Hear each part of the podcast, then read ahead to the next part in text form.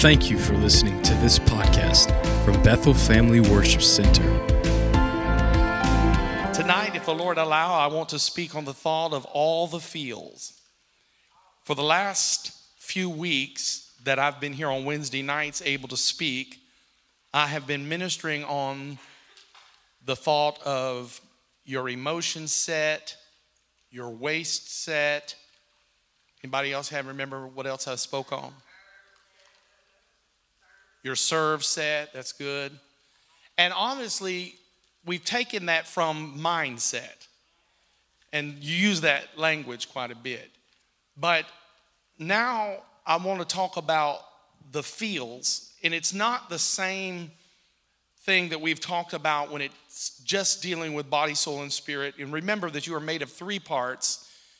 You have a spirit, you possess a soul, and you live in a body, and you are a triune person. Now that's just a fancy way to say there's three parts of you, okay? And how many know that there is?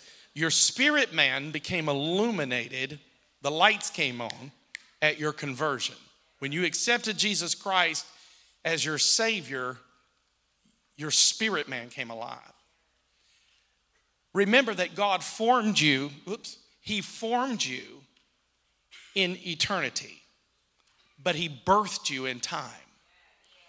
But your spirit man, which was created in eternity, came alive at your conversion.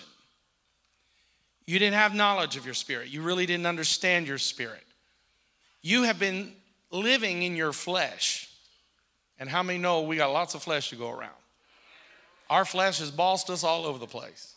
Our flesh has made us do things, and we try to blame the devil. We try to blame the way we were raised. We try to blame our race. We try to say it was the German in me, that's why I cussed.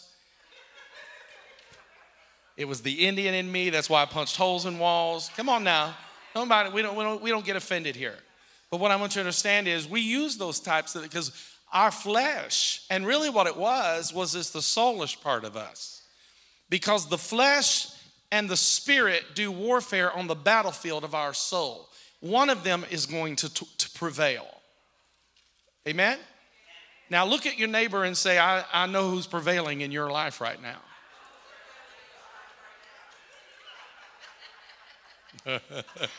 It's either your flesh or your spirit. But they're duking it out in the soulish realm. And so it's in that soulish realm where we get all of our feelings. And the Lord just had me here. I find myself here a lot because I feel like that God is, the voice that He's given me is to prepare the people of Bethel to not be caught up in their feelings. So I want you to just say out loud so the person next to you can hear it, without looking at them, and say, get out of your feelings. And I want to read out of John chapter 12 tonight in the New Testament as we talk about all the fields. And I want to hit on the fact that Jesus rode into Jerusalem at His triumphant entry on what we have affectionately called, in fact, this past Sunday we celebrated Palm Sunday, in honor or in recognition of that particular event. In John chapter 12, and the Bible says in verse 9, when all the people heard of Jesus' arrival, I'm reading from the New Living Translation tonight. When all of the people heard of Jesus' arrival, they flocked to see Him and also to see Lazarus, the man Jesus had raised from the dead. Then the leading priest decided to kill Lazarus too. How do you kill a man that's already been killed?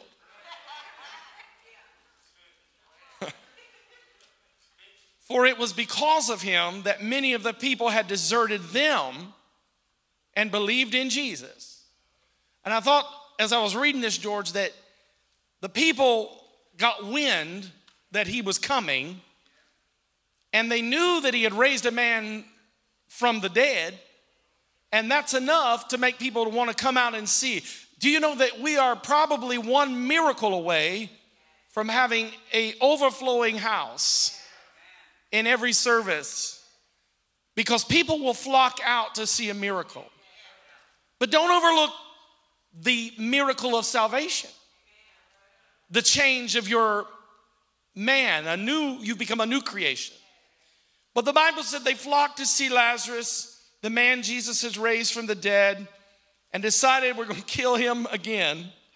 For it was because of him that many of the people have deserted them and believed in Jesus. And we read on in verse 12. The next day, the news that Jesus was on the way to Jerusalem swept through the city. A large crowd of Passover visitors. You have to remember, it was already going into holiday. A large crowd of Passover visitors took palm branches and went down the road to meet him, and they shouted, "Praise God." King James Version said, "Hosanna, Hosanna. Blessings on the one who comes in the name of the Lord. Hail to the King of Israel." And the Bible says in verse 14, Jesus found a young donkey and rode on it, fulfilling the prophecy that said, "Don't be afraid, people of Jerusalem. Look, your king is coming, riding on a donkey's colt." Now, if you were to study the Gospels, Matthew, Mark, Luke, and John, you would find the occasion where Jesus knew this day was coming. And he sent his disciples to find a colt tied at a place where two ways came together. And he said, "If any man asks you, why are you taking this? You tell them that the master hath need of it." And just as Jesus had instructed his disciples, they found this colt tied at a place where two roads come together.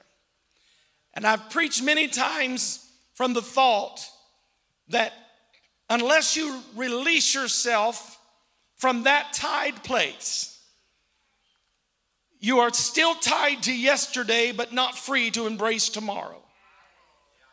Jesus was fulfilling prophecy.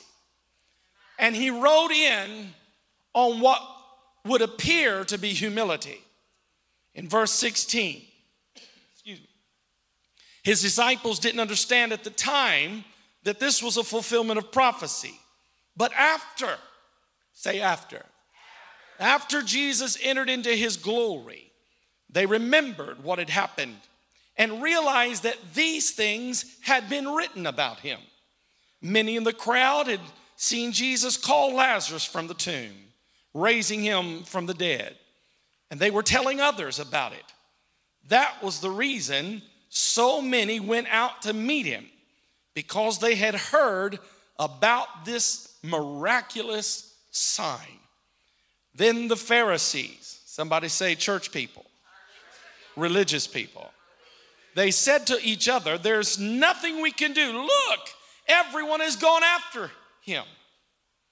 So I want to talk about tonight all the fields, if the Lord will help me. Say all the fields. We live in a society that is driven to feel good all the time. We take more time off work, more vacations, more leisure times and activities than any generation before us, in order that we might feel better. We use pills to feel good. Even with the smallest discomfort, we are geared around feeling good in everything that we do. It has come to the place that if we can't feel good, then we won't do it. And if it doesn't feel good, or even if it does feel good, and the Bible speaks against it and says it is wrong. Sometime, listen, we will have this mindset, well, as long as I feel good. And we'll justify it by saying, "It didn't hurt nobody." We'll justify it by saying, "I didn't cause anybody to stumble that I know of."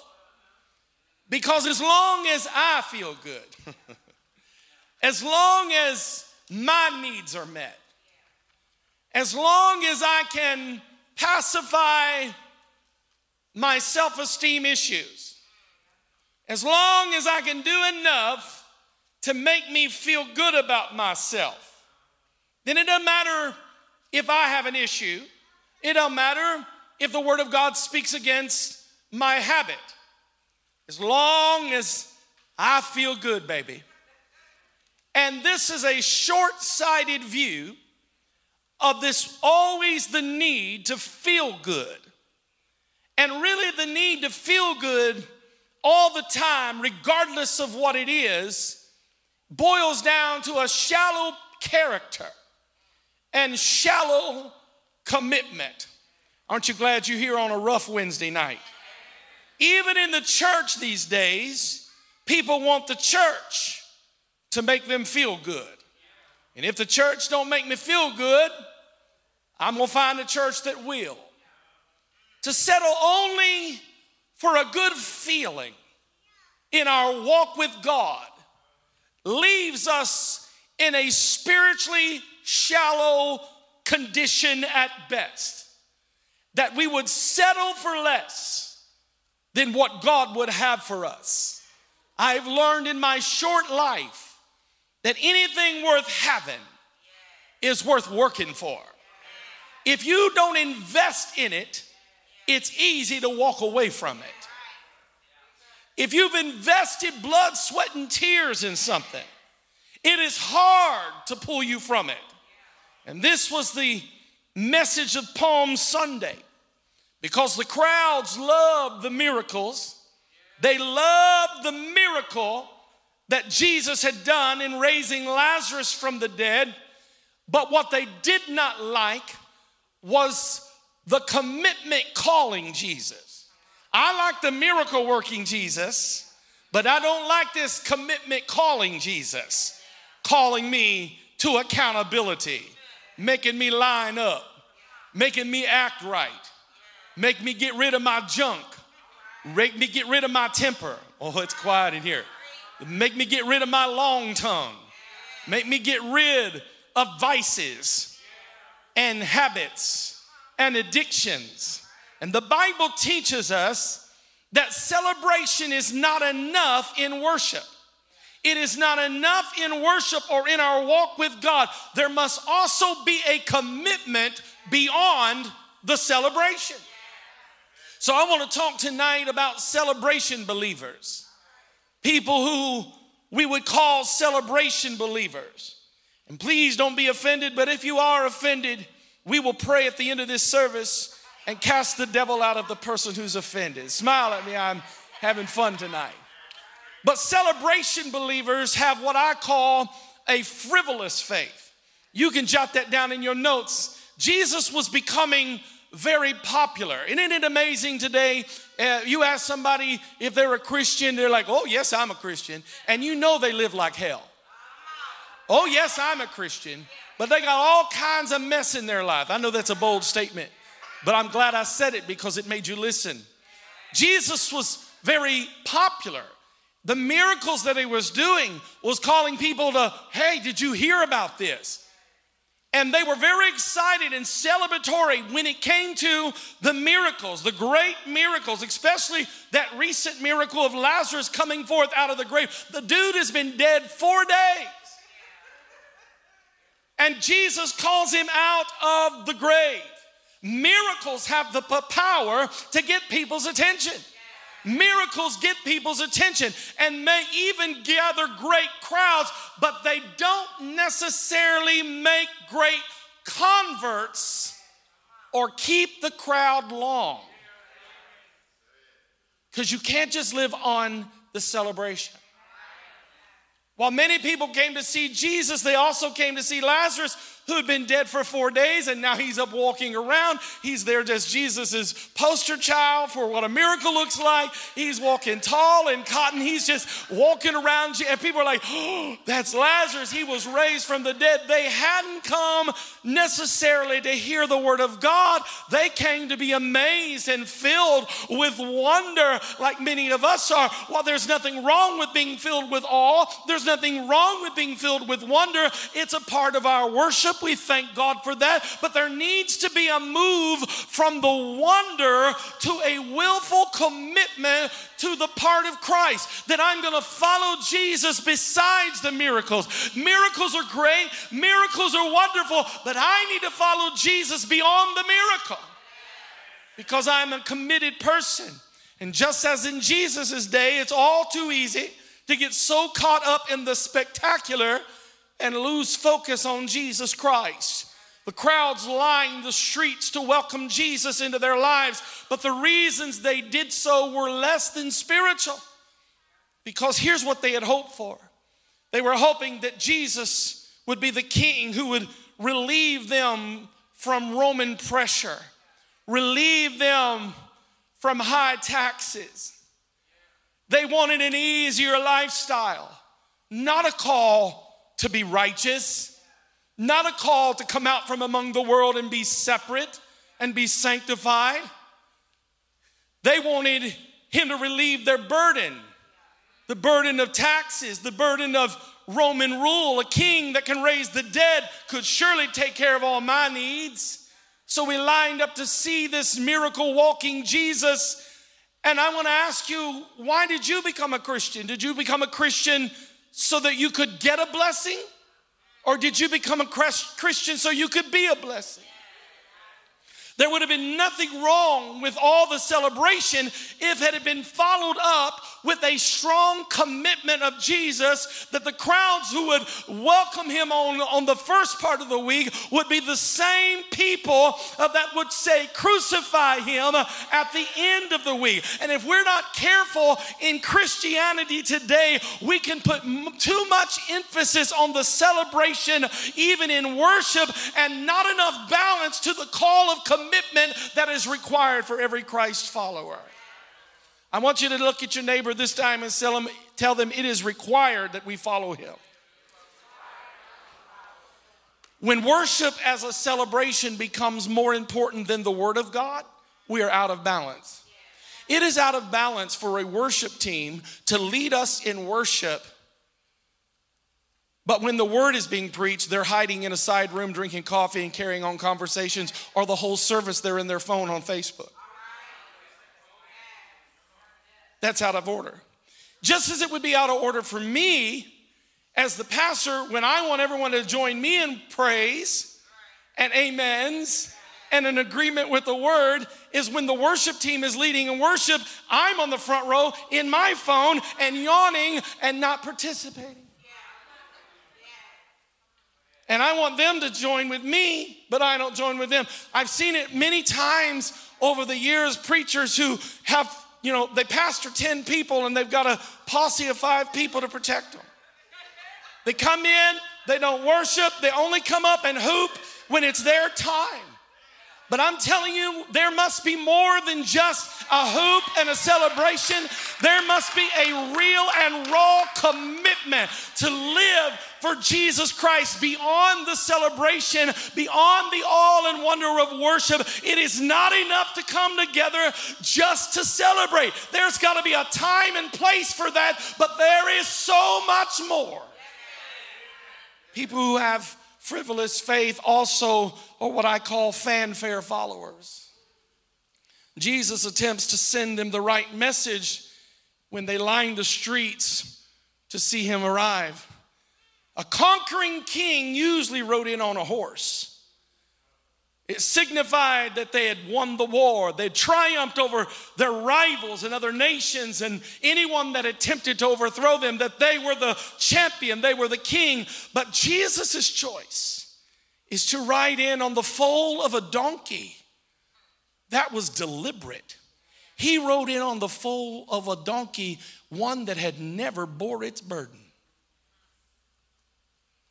To ride in on a donkey spoke a message of peace. It spoke a message of humility, not that of a political king.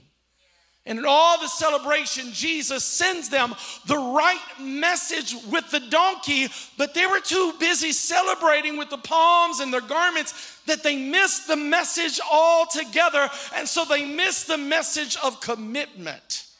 that Jesus wanted to teach. And even in a worship service, you can celebrate and worship and still not hear the word of the Lord. Today, churches are filled with worshipers who have no problem worshiping if they've got the right beat and the right song. Oh my goodness, they will get up and dance and praise, and I thank God for all of that, and then they're excited about it. But when they leave the worship service, they go home and live in sin from week to week with no apparent desire to submit their life to the word of the Lord and the commandments of God. It is not enough to go to church just to feel good. And I'm going to say something here, because I've seen some of our people. Come on now. I've seen people, when it's worship time, they'll be like, and they praising, and they having a great time, and thank God for it.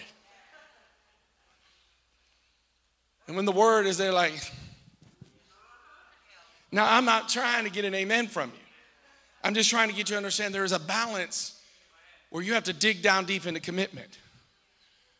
And then there are some people, oh my goodness, I'm gonna get in trouble. I've been to wedding receptions with some of our people.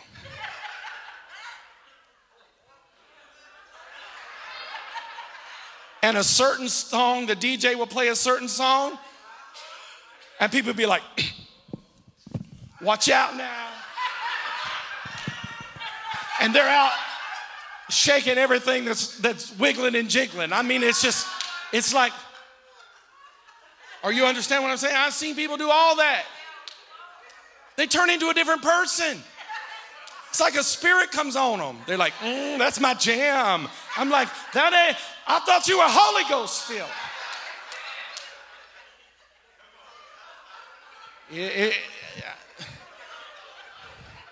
Don't let anybody leave, ushers. Keep them in here. I'm trying to get you to understand. It is more, you can't just come to worship services just so you can get your feel good. And too many Christians, they celebrate God without the effort of defeating Satan in their life. But you understand, they applauded the miracle worker Jesus, but they were ready to abandon the commitment to call Jesus. So how deep is your commitment to Christ? Let's talk about not the celebration believers, but the committed believers. Committed believers are what I consider they are fruitful in their faith.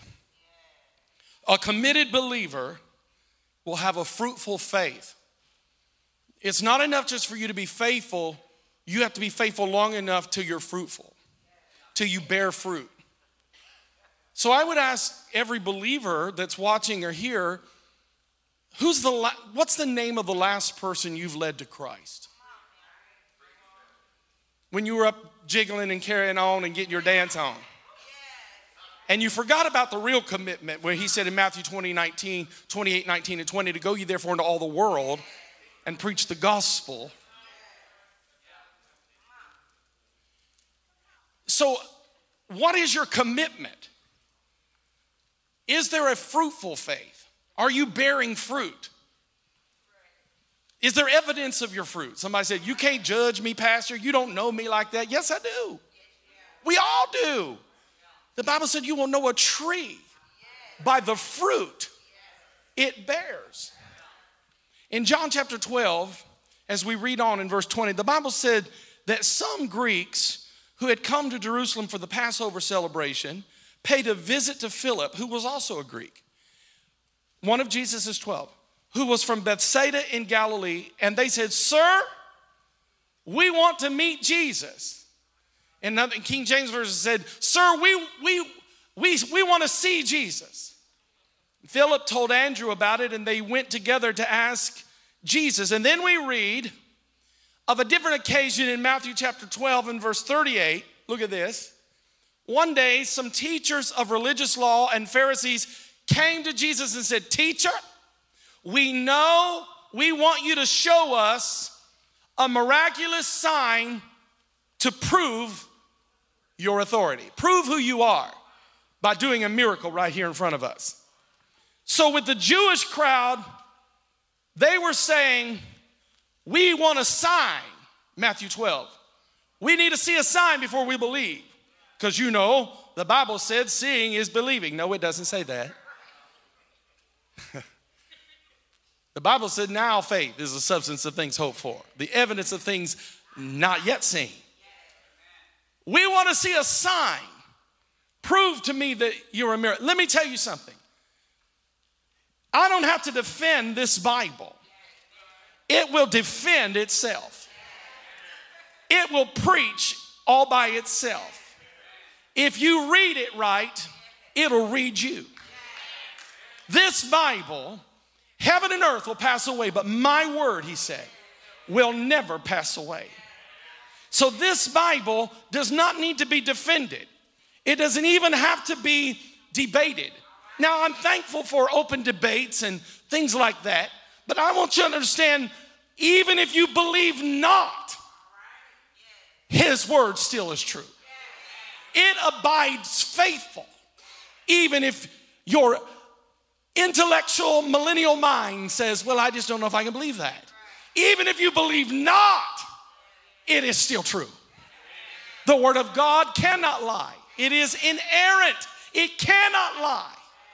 It is infallible. So you have the Jewish crowd saying, we seek a sign in Matthew 12:38, and then the Gentiles came, filled with some Greeks, and they said, we seek a Savior. We want to see Jesus. And Jesus' own people were lost in what we know was sensationalism. But here there's these outsiders who are hungry to find a Savior. We want to see Jesus. I know we're in a pandemic, but man, when those doors open,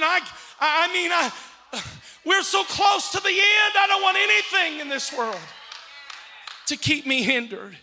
Wouldn't it be tragic if Christians were satisfied just to be celebrators of Christ's salvation while the word never hears anything come out of our mouth about salvation? I can't just be satisfied that I'm saved. I have a responsibility and a commitment to Jesus Christ to share the gospel in whatever tool and whatever bait and whatever way that I can bring someone to the name of Jesus outside of sin. I must employ those methods and get people to the cross. It is a commitment. I must move beyond just my experience and share Jesus. So again, I ask you, what is the name of the last person you have personally led to Jesus and discipled? These Greeks were seeking Jesus, and the word for see in this text has the meaning of to interview. They wanted to interview Jesus. They wanted to get to know him, and they chose Philip because his name was a Greek name, and so it was easy to approach him. But they wanted to talk to Jesus, not just to celebrate his miraculous powers, but they wanted to interview. And no doubt John included these few verses in this passage that are in contrast with the desire of those Jewish brethren to show that Jesus came to save everybody, Jew and Gentile, that it doesn't matter where you came from. It don't matter what color of skin you have. It don't matter what your upbringing. It don't matter if you're west side, east side, north side, south side. He wanted to save all that were lost. And Jesus would not be sidetracked by all the celebration. He wanted to meet with them and talk with them and explain to them, my kingdom is not of this world. I'm ushering in a dispensation of grace. I will shut the door on the old, but I'll walk through it to bring you the new. I want you to understand, you won't have to keep the law. The law was there to convict you of sin, but I have come, and the Holy Ghost will move into you, and he will lead you into all truth. What the law was not able to do, the blood of Jesus will satisfy.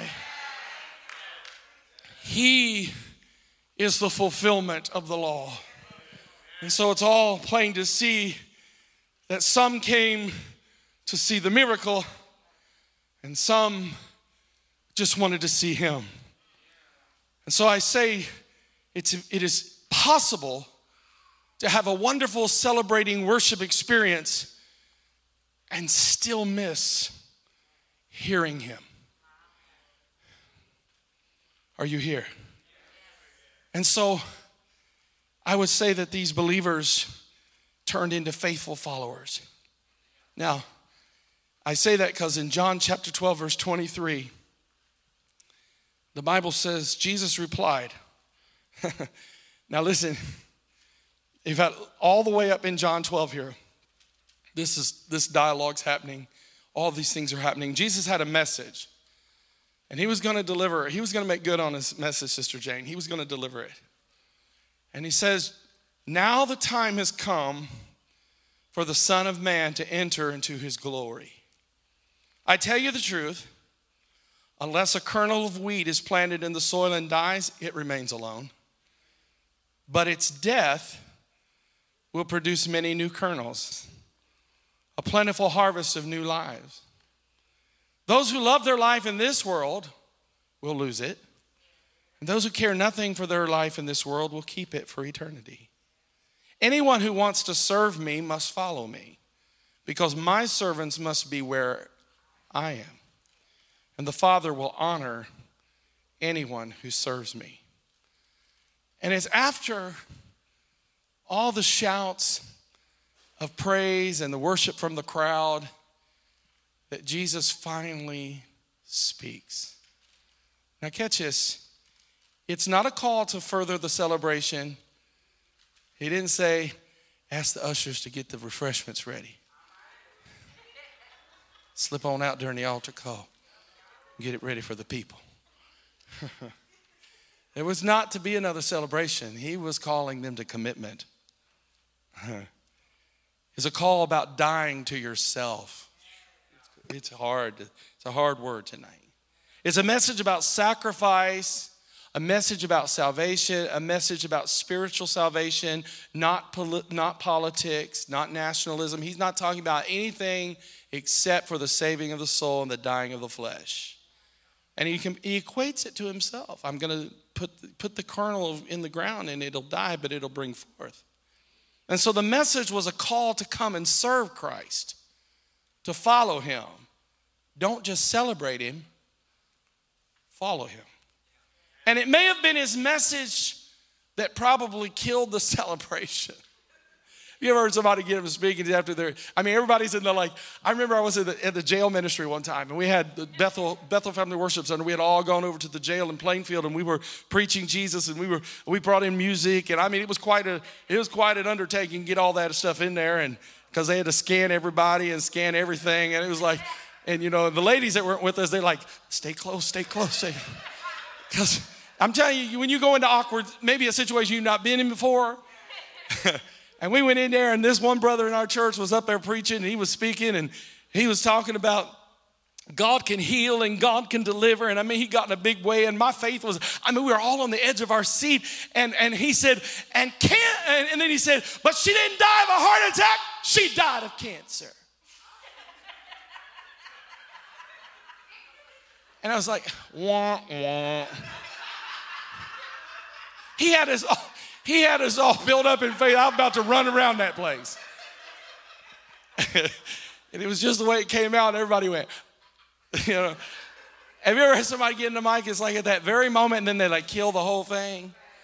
And then you have some people, and I've seen it in church, and the people start getting nervous. There's always somebody say, bless them, Lord. Bless them, Lord. We don't know what else to say. When Jesus started talking about commitment, he kills the celebration, and the crowds head home. You know how I know they head home? Where was the crowd at Calvary? They was at home watching Netflix, getting ready for the holiday weekend.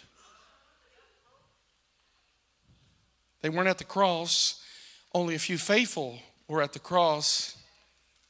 The Bible says standing near the cross was Jesus' mother and his mother's sister, Mary, the wife of Clopas, and Mary Magdalene. And of course, there was only one disciple left at the cross. His name was John. The crowds had been fascinated with Jesus, but they had not fixed their heart on him. A lot of people come to our church or come to any church. They're caught up, you know. Some people want to go to a church where there's no requirement, no accountability, no one to say, why aren't you where you should be? I want to go in late, leave early, serve nowhere, and live my best life. Fascinated with Jesus, but their heart is not fixed on him. And the same crowd had so easily celebrated Jesus at his entrance, but the same crowd is crying by the end of the week, crucify him days later, and they deliver him into the hands of the Romans. And Jesus instead, he called them to repent of their sins and accept him as their Savior. And he tries to get them to focus on the right thing. And even Jesus' disciples, in large measure, had missed the meaning of Christ's message and his calling until after he appeared to them in his resurrected body. They had followed him and they'd seen the miracles, and some of them had performed the miracles with Jesus. Remember when Jesus said to them, don't rejoice that the spirits are subject to you, but rather rejoice that your name is written down in heaven. You can become so easily enamored with the spectacular that you miss the spiritual. What is Jesus really saying? And no doubt this coming Sunday, churches all across America are going to be flooded with people. But the next week, attendance will go back to where it was. Are you here? Worship is much bigger than just celebration. It's commitment. It's commitment. We need more than a holiday faith. We need a holy day faith. We need that type of faith where we worship Jesus in celebration, but we also worship him in our living, in our commitment. I want you to stand, if you will, for a moment. Remember when I told you that our society is obsessed with feeling good? I got to feel good. If it makes me feel good, I'm in. But the slight discomfort, the slight call to accountability, the slight sign me up, I'll serve where needed, makes people uncomfortable. I wasn't raised like that. My mom and daddy got saved out of sin. My dad was a hellion. Lived in sin until he was gloriously saved. And him and my mother, when they gave their heart to Jesus Christ, my dad was raised Free Will Baptist. My mom was raised Old Regular Baptist. They gave their life to Jesus in a Pentecostal church. Woo! Scared them to death.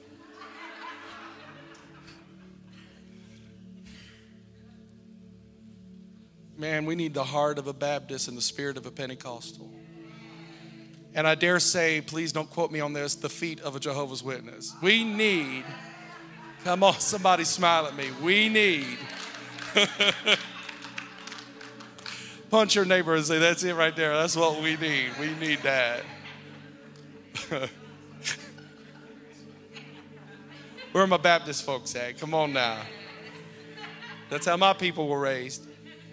A lot of my family Baptist.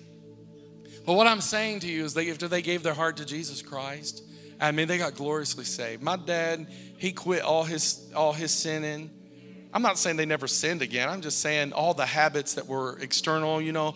There's things that people do that nobody can see. But he began to lead the family, and he led our family in faith. My daddy and my mom raised us to know the Lord. They led us to Jesus. My mother led me to Christ when I was 8 years old on the second floor of our house in my sister's bedroom. She was folding laundry, and she had asked me to come in there and help her. And I don't know why I had an attitude at 8. A much different time, by the way. Would you agree that times have accelerated? Now we got 2-year-olds that have iPads and cell phones and, come on, have their own flat screen TV. Come on, somebody smile. Not that, no. No, we didn't have none of that. Daddy led us to the Lord. And my mom, I remember I come home from school and she said, I need your help up here. And I was helping her fold laundry and she said something and I smarted off at her. And you just didn't smart off my mother. She had a backhand, a forearm. She had a switch, a paddle, a belt, a shoe. Come on, somebody. I heard somebody's testifying over here. Amen. You're all up in my story. Amen. You've been there. And my mother, she, you know, I learned you just don't talk back. You say, yes, sir. Yes, ma'am. You know what my mama did? She laid hands on me and started casting the devil out of me. I was 8. I mean, she started casting the devil out of me. She said, in the name of Jesus, you will not have my boy. You are the devil. You a liar. She prayed on me. And you know what I was doing at 8? I was like,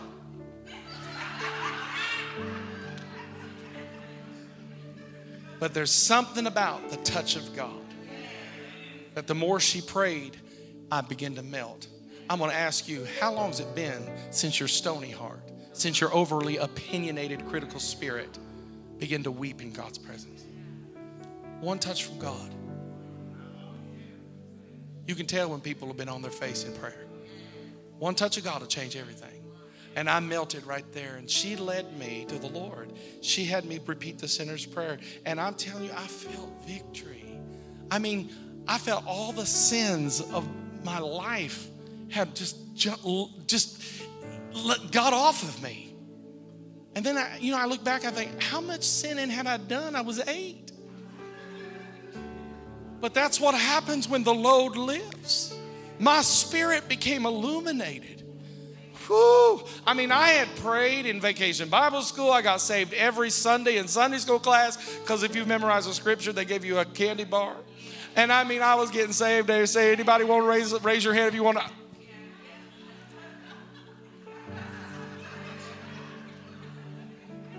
I got saved every week. But when I really got saved was at that moment when she was casting every devil of hell off my mind. I said, you devil, you will not have my boy. God saved me. And I remember going to school the next day. I didn't get one paddle. Back in the day, when I was in elementary, they'd paddle you. They would take a ruler. They'd tell you to hold your hand out. And they would slap your hand. Not one swat, not one paddle, not one pink slip, not one detention. And I came home from school that next day so full of joy. And I remember what I felt like, and I said, Mom, is this what it means to be saved? God saved me. Saved me. I needed saved. I needed to accept Jesus Christ as my Savior. I couldn't just go to church anymore and just have celebration time. Playing in the pew with my Hot Wheels and my Star Wars figures and all that while the saints were all shouting and carrying on and preaching in Holy Ghost 3 or 4 week revivals every night. And me not change. I mean, I had seen the power of God. I had seen what they saw, the miracle power of God. Lazarus, there he is, there he is. But I didn't know him for myself.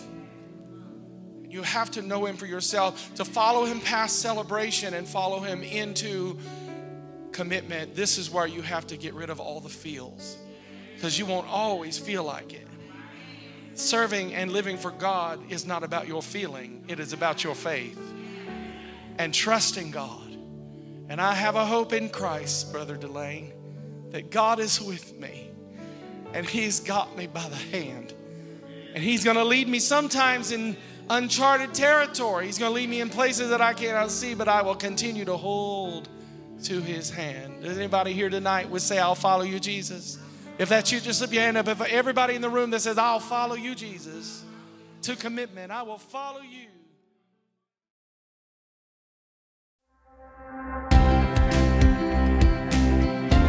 Thank you for listening to this podcast from Bethel Family Worship Center.